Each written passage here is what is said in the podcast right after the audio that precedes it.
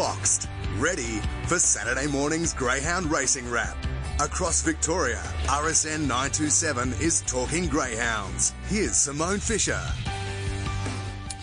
And a very good morning and welcome to Talking Greyhounds on this uh, Saturday morning. Trent Masenhelder with you once again and joining me as she does each and every Saturday morning it's uh, cool this morning, Simone Fisher. Simone, good morning. How are you? Yeah, good morning, Trent. Gee, it's a chilly one this morning, isn't it? It sure is. Uh, yes. But uh, we need to get through a very busy show. What's coming up on today's show? Today, I'll be talking to Linton Hogan, who is the Vice President of the GOTBA, about the revised Code of Practice, and also George Farrugia ahead of tonight's big meeting at the Meadows. Looking forward to that. What's been making news in the world of greyhounds this past week? Well, obviously, the four semi-finals of the Maturity Classic final will be run tonight at the Meadows, with first and second place getters making their way into next week's $100,000 to the winner final. And also, due to a lack of nominations, Trent, in the Stayers event, the Destiny Fireball Stayers Cup is now is now being run as just a one-off event, $25,000 to the winner.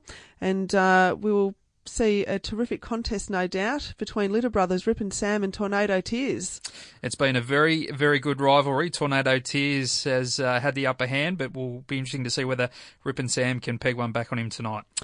It sure will. Shepparton Greyhound Racing Club have welcomed news this week that the Labor government are providing the club with $13,000 towards three race meetings this winter and also uh, about $70,000 going towards infrastructure upgrades. And one of those upgrades is the decking at Shepparton where people can stand, have a beer, have a chat, um, during the race meetings. Probably not so much during the winter, but, um, definitely in the summer. It will be completed by the time the cup is run on August the 18th, which is or the night of the Shepparton Cup. What I like about this Trent is the willingness of the government, the racing minister, to invest into racing. It gives us some confidence for the future going forward, which is um, always a good thing. Yeah, most definitely. Any improvements to uh, amenities at any of the tracks can only be a good thing. Uh, a big weekend of coursing coming up at Longwood. Certainly is. Um, they have four features this weekend, starting today, the Victorian Oaks and Victorian Derby, and then the Longwood Cup and Bert Clark Memorial, with a $20,000 in prize money up for grabs over the weekend. That's a lot when you think it's about coin, coursing. It? Yeah. it? sure is, yeah. Um, I forget the exact numbers for the features, but it's over $3,000, I think. Now, years ago in coursing, they used to just uh, run for a handshake, yeah. I think. So it's come a long, long way. No, that's good to see. Um, big day out at Healesville tomorrow. Yes, uh, they are hosting their Women on Track Day tomorrow as a celebration of the enormous contribution that women make to the greyhound industry. Cynthia O'Brien, the manager there, she's very passionate about this and um, she likes to have this as an annual event and recognise the women that do contribute. And there's also specific races where there's just women trainers and women handlers. So um, I think there's plenty of pink going around and perhaps some pink bubbles as well, Trent. uh, that's good to see. Uh, tell us a bit about this National Adoption Day coming up at Warragul. Well, Warragul are for the first time hosting this National Adoption Day on August the 5th. It's from 11 till 1. Uh, there'll be 28 dogs up for adoption. So people, again, do need to register if they are interested and it is necessary to do so. You can't just turn up on the day and um, expect to take a dog home with you. But you can turn up on the day and have a look around and see whether the greyhounds are the right breed for you as well, which is um, probably a really good starting point for people who are not familiar and would like to know more. And then heading out Sandown Way, Trent, the Speedstar Series is set to return in September on uh, on Sunday, the 16th, where 40 greyhounds will contest 20 matches with $190,000 wow.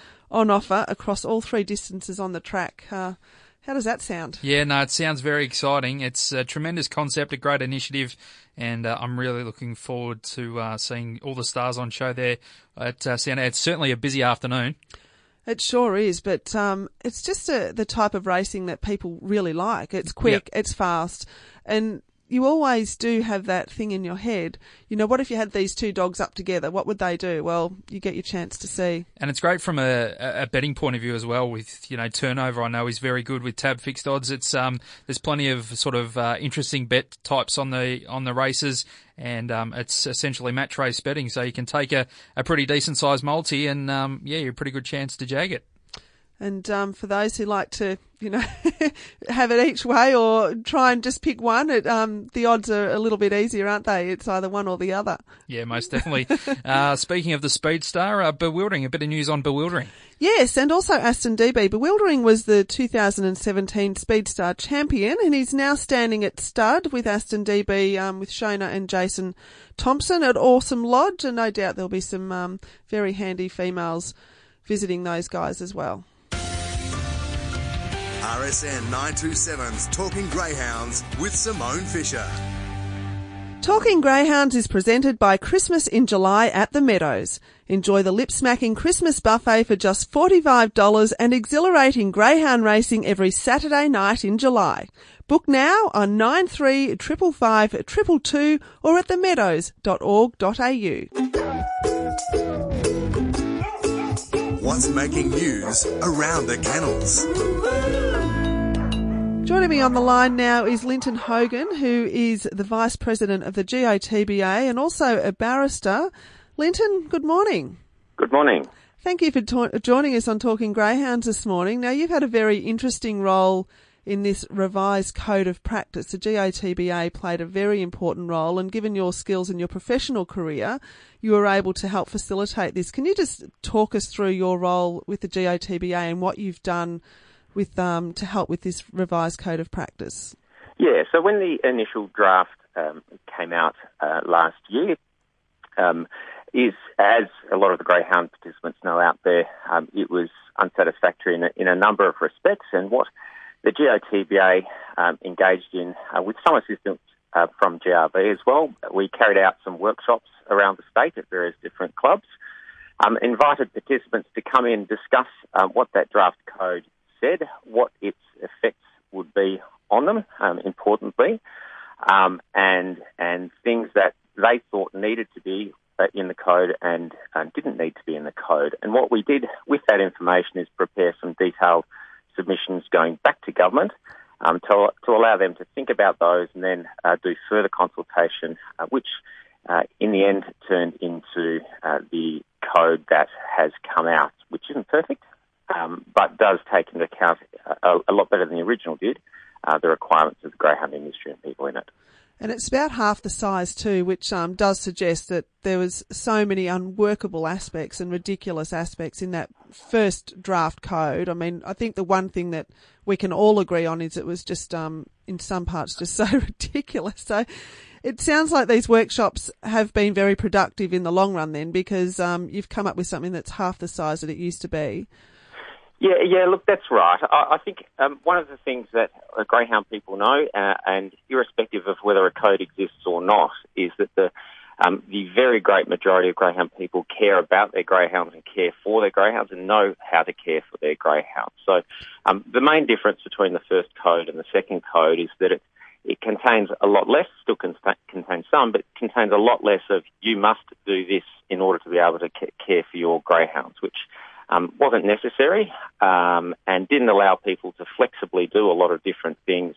Um, you know, do things better um, than the, the must do um, in in the code. I think the one thing that has still been left out though is that term discretion, and I, I guess that's um, a very ambiguous term as well. But I think people just feel that they're being harshly treated and it's a bit unjust when you, you look at some of the domestic dogs and the environments that they live in as opposed to the greyhounds that people feel they're doing the right thing. So what can you sort of say to the participants that are feeling like that?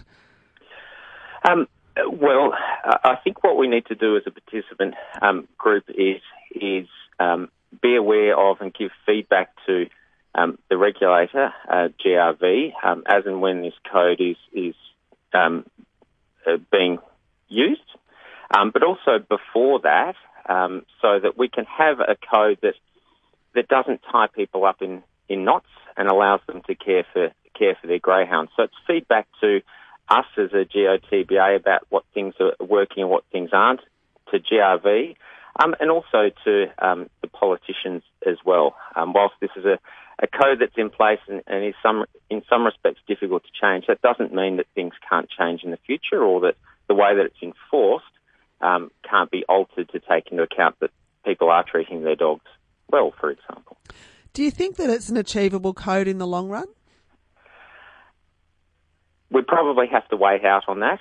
Um, it is diff- um, very different in, in, some respects in the sense that it imposes, and this is the GOTBA's um, chief continuing issue with the code, it imposes um, significant record keeping requirements um, on um, everybody that owns a racing greyhound or keeps a racing greyhound, I should say, that weren't there before in terms of the significance of the establishment health management plan.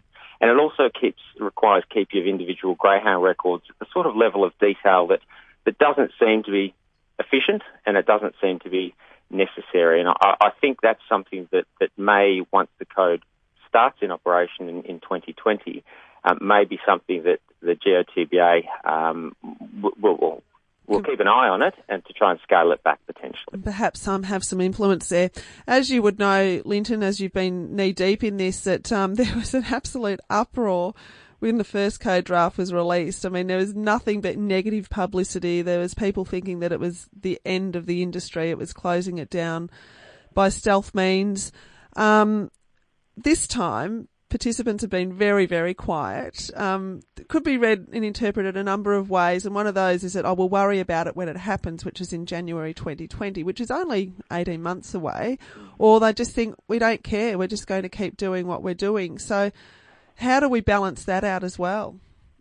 Well, I think over the course of the next 12 to 18 months before the code um, comes uh, commences, um, there's going to be quite a lot of work um, done by uh, um, by GRV and others in terms of um, some of the pro forma, the paperwork, but also um, educating participants about what they have to do. And I think one thing, whilst it is January 2020 that this comes into effect, I, I think participants should be a- attempting to um, to be working this code, if I can put it that way, um, at least some months out, at least three or four months out, be doing everything that the code um, needs, including including record keeping. So, so whilst 18 months will come quickly, it will. One January, January 2020 will come quickly, um, and you really shouldn't be expecting to, to be not complying on the 31st of December and then complying on the 1st of January. That, that you shouldn't work like that if you're at a participant as a participant out there. And I think there's a lot of these elements that are being implemented now, like the record keeping, the worming keeping. Um, you know, if greyhounds have been on any treatment from vets and all that. So there's a lot of it that we're we're actually doing and not even thinking about. I guess it's just some of these other things, perhaps around regulations of kennel sizes and that, that might need to start being looked at well before that date. Yeah, yes, that's right. Um, although what I would say about kennel sizes and construction of facilities generally is that whilst the code itself starts on the 1st of January 2020, um, there is a, a, grandfathering provision in effect that, that says that um, your facilities, if they're technically non-compliant with the code, um, can be replaced later than the 1st of January 2020 when they're due for replacement unless um, on an inspection by GRV um, there's a safety issue uh, related to the to that size of facility. So there's there's some relief, and that was one of the major measures that the GOTBA pressed for and, and got in the in between the draft and the final code, which just allows that flexibility because there were plenty of participants out there that were going to have to spend 30, 40, 50, in one case even $100,000 on um, having facilities um, compliant, new facilities um, uh, changed to make them compliant, uh, and that was just um, completely unnecessary. And unrealistic for many, many participants. Look, Linton, it's been great talking to you this morning. I might need to get you on another time because I'm sure there's plenty more to cover in the code, but we appreciate the, the update because it certainly has been a lot better than the original draft copy. Thanks for your time. Thank you. All right, Simone, nice to uh, have a chat there with Linton. Time now for uh, Fast Times of the Week. A few this week, Trent, uh, Dinah Patty, that 29.73 at the Meadows on Saturday night over the 5.25 there for Andrea Daly. Equilibrium had a couple of very quick wins this week. Uh, at Sale over the 650 in 37.17 for Ian Garland and also a 37.13 at Shepparton over the 650. So he's a a greyhound one to watch out for, I think, over these middle distances. Big Flood, a 24.46 over the 440 at Sale for Shona Thompson. Alpha Midas, a 410 win at Horsham in 23.36 for Jeff Britton. Alabar, a 22.44 win over the 400 at Warragul for Dawn Johnston. Uh, Azalea a 21.95 over the 390 at Shepparton for Jess Sharp, and Miriam ran a 29.49 at Sandown over the 515 for William McMahon. They were the fast times. Time now for. It's the expert pick, Simone's run of the week. What do you got for us this week? Equilibrium, I just mentioned him in fast times, but he was only two lengths outside the record after a slow getaway at Shepparton on Thursday night over the 650 there and won by almost 14 lengths. Certainly a greyhound to look out for. RSN 927's Talking Greyhounds with Simone Fisher. Talking Greyhounds is presented by Christmas in July at the Meadows. Enjoy the lip-smacking Christmas buffet and electrifying greyhound racing every Saturday night up to Maturity Classic final night, July 28. Book now on 9355 or at themeadows.org.au. RSN 927's Talking Greyhounds with Simone Fisher. And it's a big night of racing tonight at the Meadows. And joining us now is George Farrugia, who's up to speed on all these semi-finals and also the Destiny Fireball Stayers event. George, how are you? Not bad, Simone. How are you? Yeah, great, thanks. Um, uh, it was a great night of racing last week, the eight heats of the maturity. Um, we go into four very good semi-finals. We'll take a look at the first one. Dinah Patty wasn't she sensational? And she jumps from the red.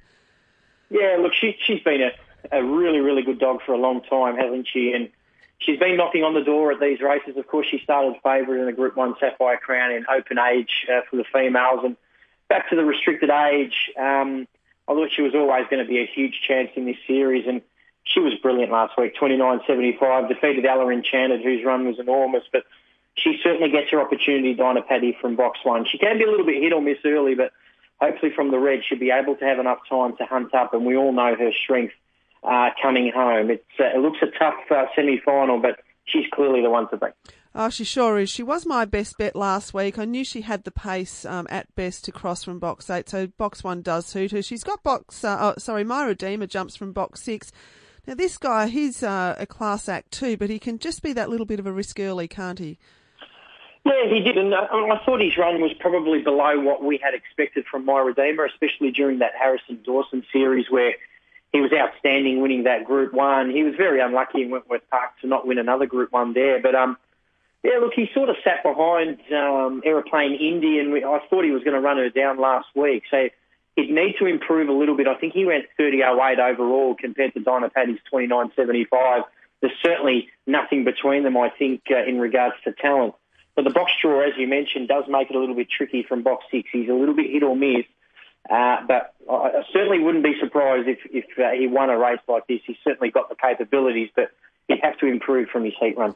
Certainly would. Semi final number two, um, Aston Duke in box three, Baruga Bet, Brett uh, in box six was a great run also, along with some others. What are your thoughts on uh, semi final two, George? Yeah, this is a little bit more open. Um, all those greyhounds you mentioned were, were pretty impressive. I've, I've got a feeling Black Forge is going to d- derive a lot of improvement from his from his heat run last week. He had a very strong greyhound in Trick Trick sit behind him for most of the running and, and got run down late against Trick Trick in his heat. He certainly wasn't disgraced uh, in his run, and I think from box eight, I don't mind the draw at all. He's got a greyhound who's not a very good beginner in Hunka Papa draw next to him. Varuga Brett can be a little bit hit or miss and will be looking for the fence. So Black Forge who did run 30.07 himself, Simone, uh, in losing last week. I think he really comes into the into this race. He's three dollars thirty second favourite behind Aston Duke, who you mentioned as well, who's got lots of speed. He's used to this type of company. He's raced in, in uh, a number of group finals in his last ten starts, and he's just got a query in the last fifty metres. But you'd think again he'd get a little bit stronger from his run last week. But Black Forge from mine off box eight, I think he's the one to beat in this semi. The thing with Black Forge, looking at his form, it doesn't look like he, well, he hasn't had a start at the Meadows until last week, so it possibly was his first look at the track also. He's had um, quite a number of races back to back, so I'm unsure whether he got there for a trial. Uh, can you shed any light on that? I don't think he did. I, I know he obviously he come down for the Bendigo Cup uh, carnival, and look, we always sort of have a little bit of a question mark when greyhounds from New South Wales do come for Victoria for the first time. That I think it's another step up in grade, but the way he handled himself throughout that um, Bendigo Cup series, where he ended up running second in the final, I think uh, put paid to all those uh, uh, queries. So yeah, I thought his run last week certainly he didn't lose any admirers, but yeah, you're right. Uh, especially a track like the Meadows, it sometimes takes a couple of looks to race at your best. So I just got a feeling about him tomorrow night that he'd uh, really run up to his best. Semi final three, we've got Orson Allen, Ella Enchanted, like you mentioned, a, a terrific run behind Dinah Paddy last week. Dinah Chancer, who is probably better suited to the middle distance races, but again, um, Chiefs Empire, we've got some, some good greyhounds in this gra- uh, race going around as well. Yeah, this is a very, very tough heat. Uh, TAB have got Orson Allen at, at favourite, Simone at $3.30, and that's fair enough considering where he's boxed and his run last week uh, in his heat was outstanding. He ran 29.91 himself. He's had seven starts at the Meadows for four wins. He's got an incredible PB of 29.81. What I like about this greyhound, he's got some real early speed, but then he finishes off races pretty good, and that makes way for for his. Uh, if he can just get out in his first 50 metres, he becomes one of those greyhounds that, he, that is incredibly hard to pass. And I think from where he's drawn, especially with Ella Enchanted on his outside, who's not a great beginner, he'll get the opportunity to race. But of the dangers, as you mentioned, Dinah Chancer has been switching distances very successfully, even went up to 700 metres and won in very fast time at Sandown and went over to Albion Park for that Group 1 series. But, yeah, look, he just needs an ounce of luck to that first corner, and he's such a powerhouse sprinter. Obviously, Corey Benfeld got, got the two of these greyhounds in, and they're two very big chances. Ella Enchanted who looks another greyhound I think will be suited over 600 metres. Her run home time last week against Dinah Paddy was absolutely outstanding. And Chiefs Empire, uh, a greyhound who was very, very good last week in 29.97. I thought that was a really gutsy win. So this is probably the hardest of the semi-finals, but Orson Allen, I think, drawn to win. And semi final four, Trit Trit jumps from box four, but what a top run last week. Very, very impressive. Then you've got Benali, who we've seen running over some longer trips, um, but handled the 525 at the Meadows very well indeed and does have a good record there. Mapunga Prue got that early pace, but just uh, probably not as strong as some of these others. Uh, what do you make of Heat 4 or semi final four, George? Yeah, another really good semi final. I'm pretty keen on, on number seven here, Deliver, um, Simona again, he was in that semi-final that uh, featured Orson Allen and Belt Up Bubs. I thought it was probably the hardest heat uh, of the of the week last week, and he ran second in the race, and I thought he acquitted himself really good. He he went up to uh, Orson Allen on that first corner, and he just didn't have the box draw to get underneath, and Orson Allen had the rails run and, and just uh, scooted away down that back straight. And I thought Deliver ran on really well. This is a greyhound's had eight starts and hasn't missed the top two placing. And I don't expect that to change uh, tomorrow, uh, tonight. Sorry. Benali, as you said, another one switching distances. Just didn't skip a beat, did he? Really? he he does have box five here, Simone. That's the query. And, and Trick Trit, as you said, very very strong. But again, the box draw does not suit here. Italian Plastic and as and the grain you mentioned, Mapunga Prue, are probably the likely leaders in this race with Deliver. This is a really interesting semi-final. They're all going to be great races, George, tonight. But I think there's one race that perhaps might overshadow these semi-finals, and that's uh, the Destiny Fireball Stayers event. Um, we see Kennel Mates, uh, Rip and Sam, and Tornado Tears, and should I say, Litter Brothers, uh, heading going head to head. Now, Tornado Tears has never had a start at the Meadows. Rip and Sam has had six starts for three wins and two placings, and he comes into this race after having four weeks off. So, gee, it's it's going to be an exciting race. It is, and, uh, and you'd think again. I mean, how hard is it to tip against Tornado Tears? And we, we certainly aren't going to do that. He's an absolute freak of a greyhound. Obviously, had no luck in that McKenna behind out of range, and he goes back up to a distance where I think he's clearly dominated, breaking track records. But you think if Rip and Sam has an opportunity to beat him uh, tonight, might be the night. As you mentioned, he's got a terrific record at the Meadows, Rip and Sam. Tornado Tears hasn't raced at the Meadows before and this might be the opportunity. He's had a, a freshen up uh, Rip and Sam too. You'd think he'd be raring to go in this. So it is a, a really intriguing battle between those two. Tornado Tears is the clear favourite though with the tab uh, at a dollar seventy. Rip and Sam at four dollars, and then you go up to Out of Range who uh, defeated Tornado Tears last week. He's around the six dollar fifty mark, and Hot Tip, who's won uh, five in a row, is at seven dollars fifty. But this is clearly his toughest test today. But uh, can't wait to see the brothers in action. It's it's been a fantastic rivalry so far, which kicked off in the Sandown Cup series, of course, and yeah, it'll be really, really good to see how they go uh, leading up to the National uh, Distance Championship coming up at Sandown uh, in, a, in a month. Yeah, look, terrific night. Uh, it's a terrific night of racing tonight, George. Thanks again for your time. No worries, Simone. Have a good one. Simone, always great to catch up with uh, a good friend of ours here at RSN 927 in George Farrugia. Time to kick on with the remainder of the show. Last week's dogs to follow was? Uh, Fabrico, who won the final of the Cranbourne to Sandown series on Thursday night. After a slow getaway, he managed to rail through and win in 29.99. Uh, you got one for us to follow this week? I have. Grey Ghost, he won his maiden at Ballarat on Wednesday night in 25 and 37, which was the best of the night. Previously, he'd had two seconds at Sandown, trained by Jeff Britton. I think he's certainly a greyhound to look out for. Time for you to make some money for us and our loyal listeners now. What's your best bet tonight? Oh, don't go putting your house on this. But uh, race four, number one, Neo Cleo tonight at the Meadows over 600. This greyhound ran second in the McKenna Memorial last week at Sandown. This is his second attempt at this trip, so I'm hoping for a little bit more luck and perhaps box one will suit. Of course, we've got the semi-finals of the McKenna Memorial tonight at the Meadows, but what else is coming up? So the Shepparton Cup heats aren't too far away. They're in early August, as are the heats of the Nationals, uh, which are statewide. So there's plenty of good racing continuing on. Uh, that's it. We are done and dusted. Uh, time flies when you're having fun, and as we say each and every week on this show, keep those tails wagging. And we'll take a quick break here on RSN 927. When we come back, we go talking trots with Blake Redden and Jason Bonington from HRV. A big night of group racing coming up at Tabcorp Park Melton. We'll be uploading the best of today's Talking Greyhounds to rsn.net.au.